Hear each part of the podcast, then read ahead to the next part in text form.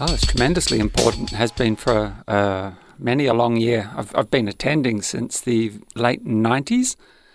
Um, and throughout that period, it's been a vital part of my uh, film cultural uh, experience and, and the, the broader cultural landscape here in Melbourne, uh, a city which is never wanting for film festivals Yep. or for uh, cultural activity, um, perhaps with the exception of that grim period of a couple of years back. Um, which doesn't require much elaboration, I'm sure. that was uh, not as festive as things are once more now, and, and will definitely be come November when the uh, the 33rd edition of the MQFF um, is staged and the first under my stewardship. Yes, and and your relationship to the community of film festivals as well. How has that developed over the years and coming to now as program director?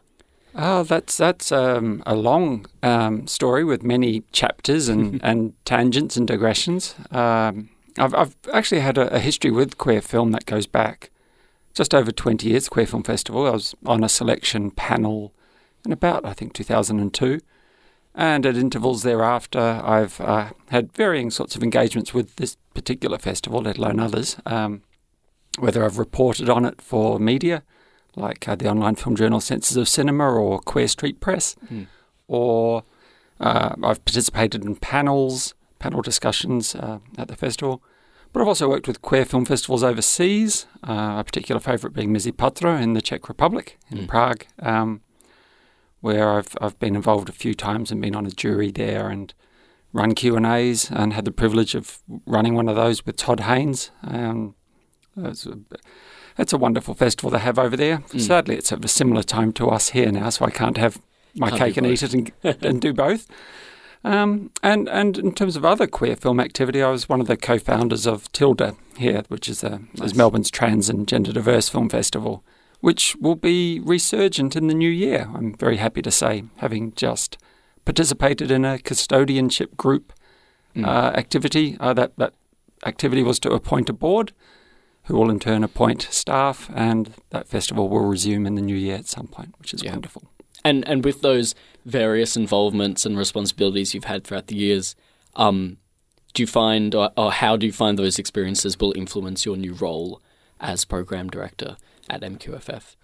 Well, th- those will all uh, all help me remain community minded. Yep. I'm talking about a particular community here, which has any number of communities nested within it and ever expanding and evolving. Um, but I'm very used to programming film in other contexts as well. So I've been a co-curator of the Melbourne Cinematheque Yes. uh, for many years now too, uh, which uh, runs Wednesday nights at ACMI, which is of course M- one of MQFF's key venues. Mm. And I've programmed for many years too for the Czech and Slovak Film Festival of Australia, which I was a co-founder of and artistic director of for five years. So I've I've got that um, racked up quite a bit of experience in the sorts of juggling you have to do when piecing together all of the parts of a festival Mm. um, especially uh, it can be a very challenging undertaking because you don't know what all the parts are at the outset. You might have some broad ideas about themes, um, and uh, there might be things going on in the, the world around you, locally or, or more broadly, that need addressing and need being programmed to. But at this point in time, just I, I've had four days in the role as we speak now. um, I'm still just learning the internal landscape of the festival. Yep. I already have some ideas about what I want this year's festival to be like and feel like. But uh, in terms of the film content, especially new films, I'm not all over that yet. I've got a lot of viewing to do, which Mhm. I'm, of course, relishing the prospect of doing. Yeah. But I'm also very keen to apply a historical lens to this year's festival, and I've got some ideas have long been percolating Yes. in that regard. That's good. And and for anyone who's tuning in or, or doesn't really know, a stupid but necessary question: What would your responsibilities be as program director, and what do you see happening? Um, what do you oversee happening in the role? Yeah, well, the the most um, obvious uh, role responsibility is the film program. Yep. What's on the screens and when, and um, so securing all of those films, not just finding them and and selecting them, but there's behind the scenes negotiations that have to Mhm. occur in order to land them. Uh, but then there's all the ancillary um, offers that can be just as important and, and really enrich the, the big screen offerings, and that's panels and workshops and prizes Yep. and parties. Um, for me, what makes a film festival is not just the film, but very much the festivity as well. And it needs to be um, an event that where any festival needs to be an event where those who attend have an experience which is much greater than the sum of simply having seen a film. Uh, they need to see a film in company, and maybe it's company they know, maybe it's company they don't. It's an opportunity to Mm. meet others, to debrief after a film, to unpack it in, in company, perhaps have a beverage or two, some food, um, Yeah. attend a party, have some fun. I mean, that's something that I've always cherished in is the sense of community which film festivals and the Queer Film Festival has fostered. And um, last year was the first time I attended, and it was fantastic with my friends. Um, how do you plan to elevate those experiences that you're talking about outside of the screenings? Um, now that you are in a important role in the festival. Well, um, yeah, I mean, this is a key question how, how to elevate the experience, and uh, something that the, the festival hasn't had so much of for the. I'm not quite sure just how long I'd be able to state this because we, we lost a couple of years Mm. with lockdown times, really. But a, a real sense of a hub. Yep. So somewhere where there's a, a place to go at any time during the festival Mm. where you can run into friends or strangers and make new friends. Somewhere where you can always feel that you are amongst a community, Yep. that you uh, needn't feel isolated. Because certainly there'll be people coming to the festival this November who are treading tentatively into this community. There are people, perhaps they're questioning their identity and want to just sort of, you know, Wade Take- in. yeah, just make those first little tentative steps and, and, and get a sense that yes, it is actually for them. In fact, it's a very welcoming space. That's that's a, a key uh, key to it all is to make anyone actually feel welcome. Uh, and when I say anyone, I, I don't mean neo Nazis or others who are presently doing their utmost Yes. to uh, propagate fear and, and nonsense uh, around um, the queer community. They're not welcome, but most anybody else will be. Yes. Yeah.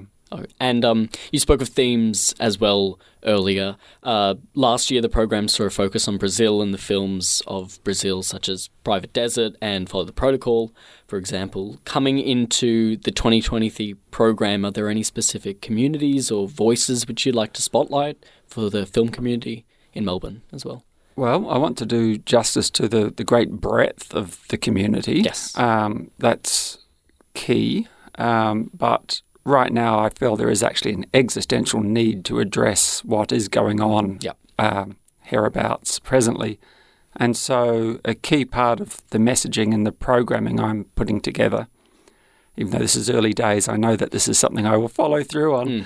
is to ensure that uh, I can put together a program where, from the very birth of the moving image to the the current day, um, that it, shows that we've always been here. Yep.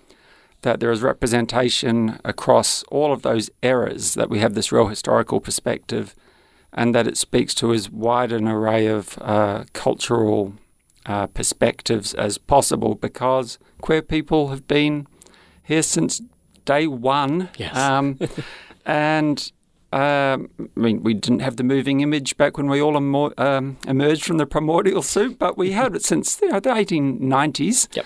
And I just mean to put together a program where, which speaks to that, uh, speaks to that truth um, and its undeniability and its wonder and fabulousness and complexity and nuance and its eternity. Yeah, sounds fantastic. Yeah. and um, that historical lens with the festival as well. Um, how do you feel that queer cinema has developed recently over the years, and, and what changes have you experienced working in the industry as well? Um, well, there's much greater access to filmmaking tools in the digital era.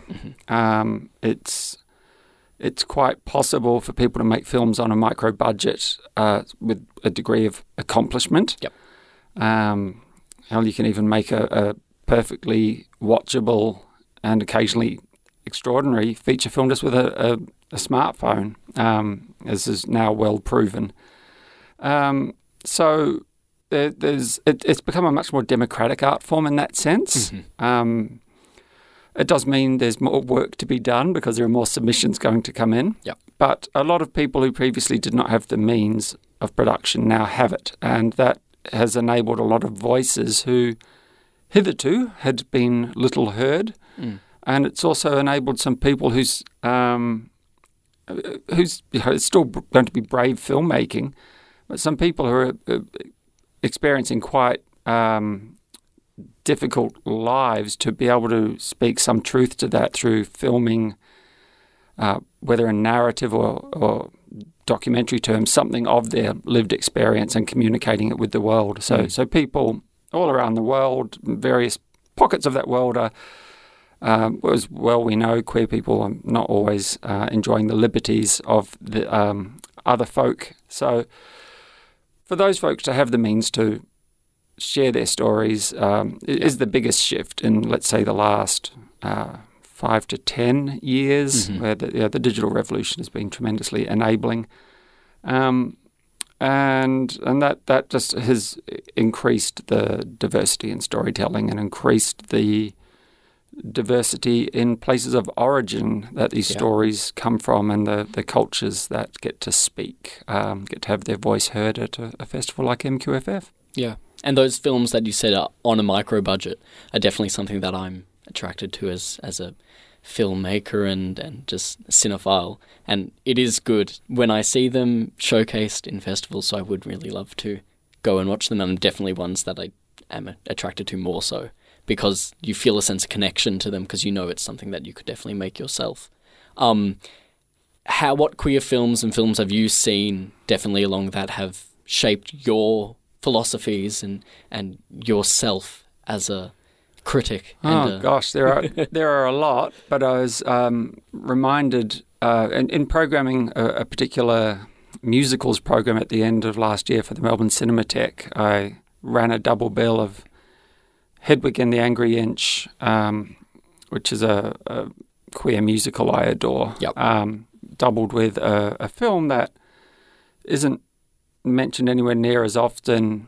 Um, but is, is surely a precursor to it, a film by uh, German filmmaker Rosa von Praunheim uh, called City of Lost Souls Nice. from uh, early 1980s, which is also a musical um, and a lot more punkish in its aesthetic and a lot more, uh, uh, a lot rougher and rawer, but has just such an incredible energy and is incredibly ahead of its time uh, in terms of its uh, identity politics and Mm. its understanding of intersectionality and Mm. all manner of um, conversations uh, in that film that are now the stuff of our everyday discourse Yeah. here. And um, so that, that, that double is, um, you know, where I dove deep into those films again when programming them and, and wrote a piece on each of them for Senses of Cinema to accompany the screenings Mm. because that's something I, I love is that sort of um, uh, extra extra offering the, the the material that helps enrich the experience whether whether it's an essay or it's could be an art exhibition it could be a, a music in the foyer afterwards that speaks to the experience you've just Yeah. had in a big screen just anything that elevates that uh, big screen experience and um, and yeah so I, I tremendously enjoyed putting that particular double bill together Mm. um, and and mean to do more things uh, along those lines for MQFF. Yeah, it is quite a lot of fun when you see older films be brought back as cult classics to screen. Like last year, they screened um, "But I'm a Cheerleader" Mhm. at the Pride Centre up on the roof as, Mhm. as kind of cult classics, and that was a lot of fun to to go to and experience with other people who've been moved by those films and they shape they've been shaped by them, and then other people can view them for the first time and also be influenced by them. Well, I think it's really important that people get acquainted with uh, the historical uh, representations too. Some might, to some extent, uh, be. I, I'm so hesitant to use the word problematic, but might speak to a different time. Mm. But we need to know that history. Yep. Um, I am always frustrated by people who seek to uh, erase, um, you know, even with the best of intentions, erase uh, past representations once they've become, with you know, th- through a today's lens, become somehow problematic. Mm. You know, there there might be some exceptions which are a bit beyond the pale, but generally, um, I think it's hugely important that we we offer that, and because otherwise we disappear, Yes. and we can't have that. We've always been here, and that's a, a message that to me seems uh, incredibly important to stress Mm. right now when uh, when there are um, forces out there actively trying to propagate myths around, let's say, ideas like gender uh, diversity being some sort of new phenomenon, or Yes. you know, it's just rubbish. So, um, yeah, so Yeah. um, that that sort of thing really drives me. Exactly. Yeah. Lovely. And um, in, in your own words, how do you believe that the medium of film has become important as an influence and induce change in the queer community um, recently or in the past or as well? Well, queer film festivals have been a, a, a major meeting place for queer community for a long time, um, and the the we, you know, it's, it's only relatively recently that people might have found greater access to queer content Mm. um, that they can access from home, but that is uh, uh, comes a poor second for mine um, to the experience of engaging with big screen representation of our lives and imaginings of our lives and um, um, and and experiencing that with others and and feeling that sense of community. Um, so I, I think the film festival is uh, in, in, in queer community. I mean, there, there are only ever so many queer events Mm. that will bring in thousands of Yeah. people um, each year. There, there might be any number of one-off events, and there are nights, and there are so on. But in terms of a, a really concentrated uh, bringing together of often actually quite disparate communities within the, the Mm. greater community, there's I don't, I don't know that there's really much out there that can can beat the Yeah. queer film festival experience. And um, I've relished any time I've had the opportunity to attend one here or elsewhere. Mm. Um, it's it just feels really really special, and um, you know, it's a wonderful way to, to feel seen in Yeah. person and and on screen. Yeah, definitely. And I mean, even though it was my first year last year, I know that I'll be attending every year until I cannot. Um, but it was fantastic. I, I cannot wait to see what you do in the future and in the coming months. But um, we started with a simple question. We'll finish with a very simple one. um, what is your relationship to the queer community? My relationship to it, well, I think we're on good terms. Um, I've been a part of it for a long time uh, as an out trans, non-binary woman. Um, oh gosh, look, I mean, I've I've played um, music in queer bands for many years as well. So uh, uh, another string to my bow is that I'm a, a musician and been involved with, like in recent times, uh, a stage show called The Legend of Queen Kong, which uh, is a, peopled entirely by a, a band of queer and gender diverse performers, and that's played at various festivals around the country. Um, been involved with other performances that, uh, say, go back to midsummer festivals in the was it the late noughties, I suppose. Um, I've always been in the thick of it. Um, as someone who is conspicuously queer, it's uh, um, it's well, it's it's something I, I wouldn't be able to to dodge even if I wanted to, and I definitely don't want to. So Yeah. I, I think we're on pretty good terms, me me and my my queer uh, fellow travellers.